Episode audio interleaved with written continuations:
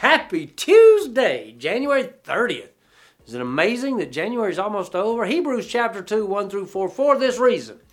We must pay attention all the more to what we have heard, so that we will not drift away. For if the message spoken through angels was legally binding and every transgression and disobedience received a just punishment, how will we escape if we neglect such a great salvation? This salvation had its beginning when it was spoken of by the Lord and it was confirmed to us by those who, who heard him at the same time.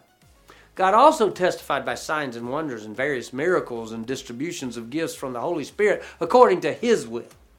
Alrighty, so as we continue in chapter 1, God has made the case for the Messiah. Jesus is to be the priority of our lives, and, we're to pay attention to Him. Uh, God knows His people, and guess what? God knows us. The first sentence of this passage is the warning don't drift away. The message God has communicated is of utmost importance, and we must not wander due to carelessness.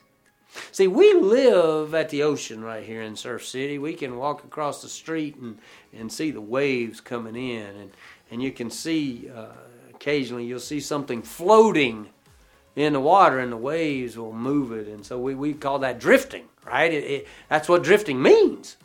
And we can watch things in the water drift and they get tossed by the waves, and the current carries them this way and that way. And the world we live in is like that. We can be influenced by the waves. We can inf- be influenced by the current of the culture and the world. And, and this warning, the warning is that the message of Jesus is so important. We make it the most important thing in our lives. It's the thing we listen to, maybe even when we're not listening to it.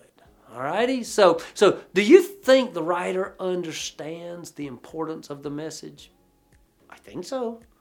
Some scholars have said that, that Hebrews communicates as if it were a, a sermon, a message that was preached. And, and some believe that it sounds like something someone may have preached at some time. Well, I don't know.